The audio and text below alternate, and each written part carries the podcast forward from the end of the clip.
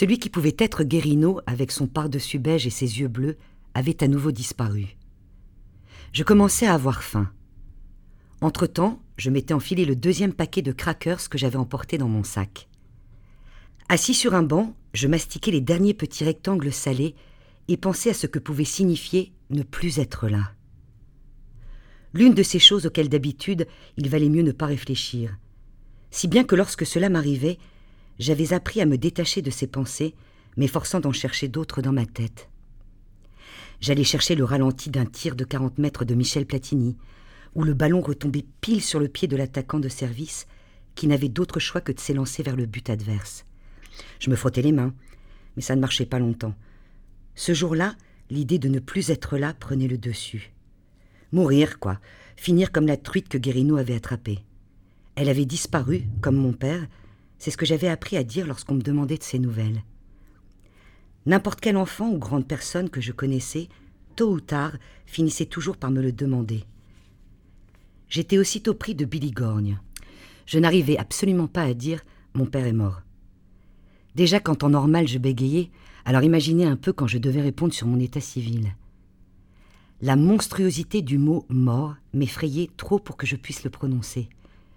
Ainsi, la mort laissait-elle place à la perspective moins douloureuse de ne plus être là?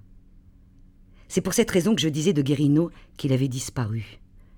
En principe, les enfants et les grandes personnes comprenaient, sauf quelques-uns qui répondaient parfois, prenant une expression interrogative Comment ça, disparu? Si je n'étais pas seul, quelqu'un d'autre volait à mon secours, chuchotant à l'oreille de l'individu particulièrement obtus que je voulais dire mort. Ah, excuse-moi, excuse-moi vraiment. Ton papa est mort Pauvre petit. Où était passé le sourire de mon père, cette façon unique qu'il avait de faire une grimace, de bouger ses yeux bleus Je n'en retrouverai jamais un pareil. Je rencontrerai quelqu'un capable de sourire de la même manière, quelqu'un dont la démarche, le temps d'un instant, me rappellerait sa façon de marcher. Mais un instant seulement, et seulement par coïncidence. C'est terrible, pensais-je, mais aussi splendide, incompréhensible, injuste merveilleux, à en devenir fou. Un paquet de crackers ne vous rassasie pas, même lorsque vous découpez chaque rectangle le long de la ligne en pointillé du milieu, le divisant en deux carrés. Ne plus être là pouvait signifier par exemple cesser d'exister. Ne plus être là pour aucun de ceux pour qui vous étiez là il y a encore peu, ni même pour les choses qui continueraient de vivre. La bicyclette de Guérino, par exemple, ne semblait pas avoir subi de choc particulier à cause de la disparition de son patron, si ce n'est de rester immobile dans le garage, attendant que je sois devenu assez grand pour pouvoir l'utiliser sans risquer de me rompre le cou. Elle avait été fabriquée en 1922. En somme, elle en avait vu des choses. Non, je me trompais une fois de plus. Guérino avait eu le temps de me l'expliquer un jour. Ce 1922 n'indiquait pas l'année où elle avait été fabriquée, mais sans doute l'année où l'entreprise en question avait produit sa première bicyclette évidemment. Mais je l'avais oublié aussitôt.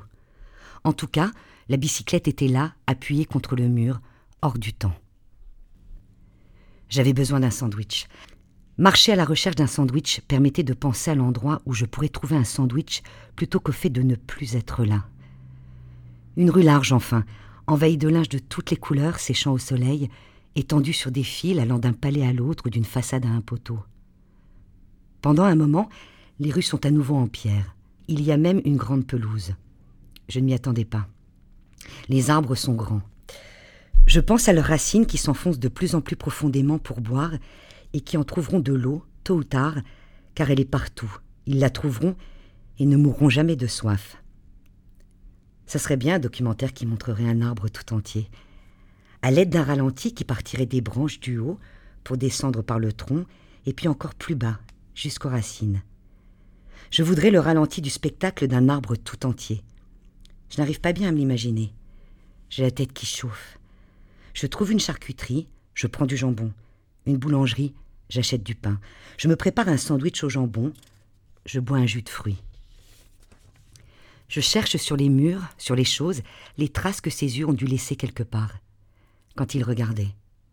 Il doit forcément y avoir quelque part les dépôts de son regard.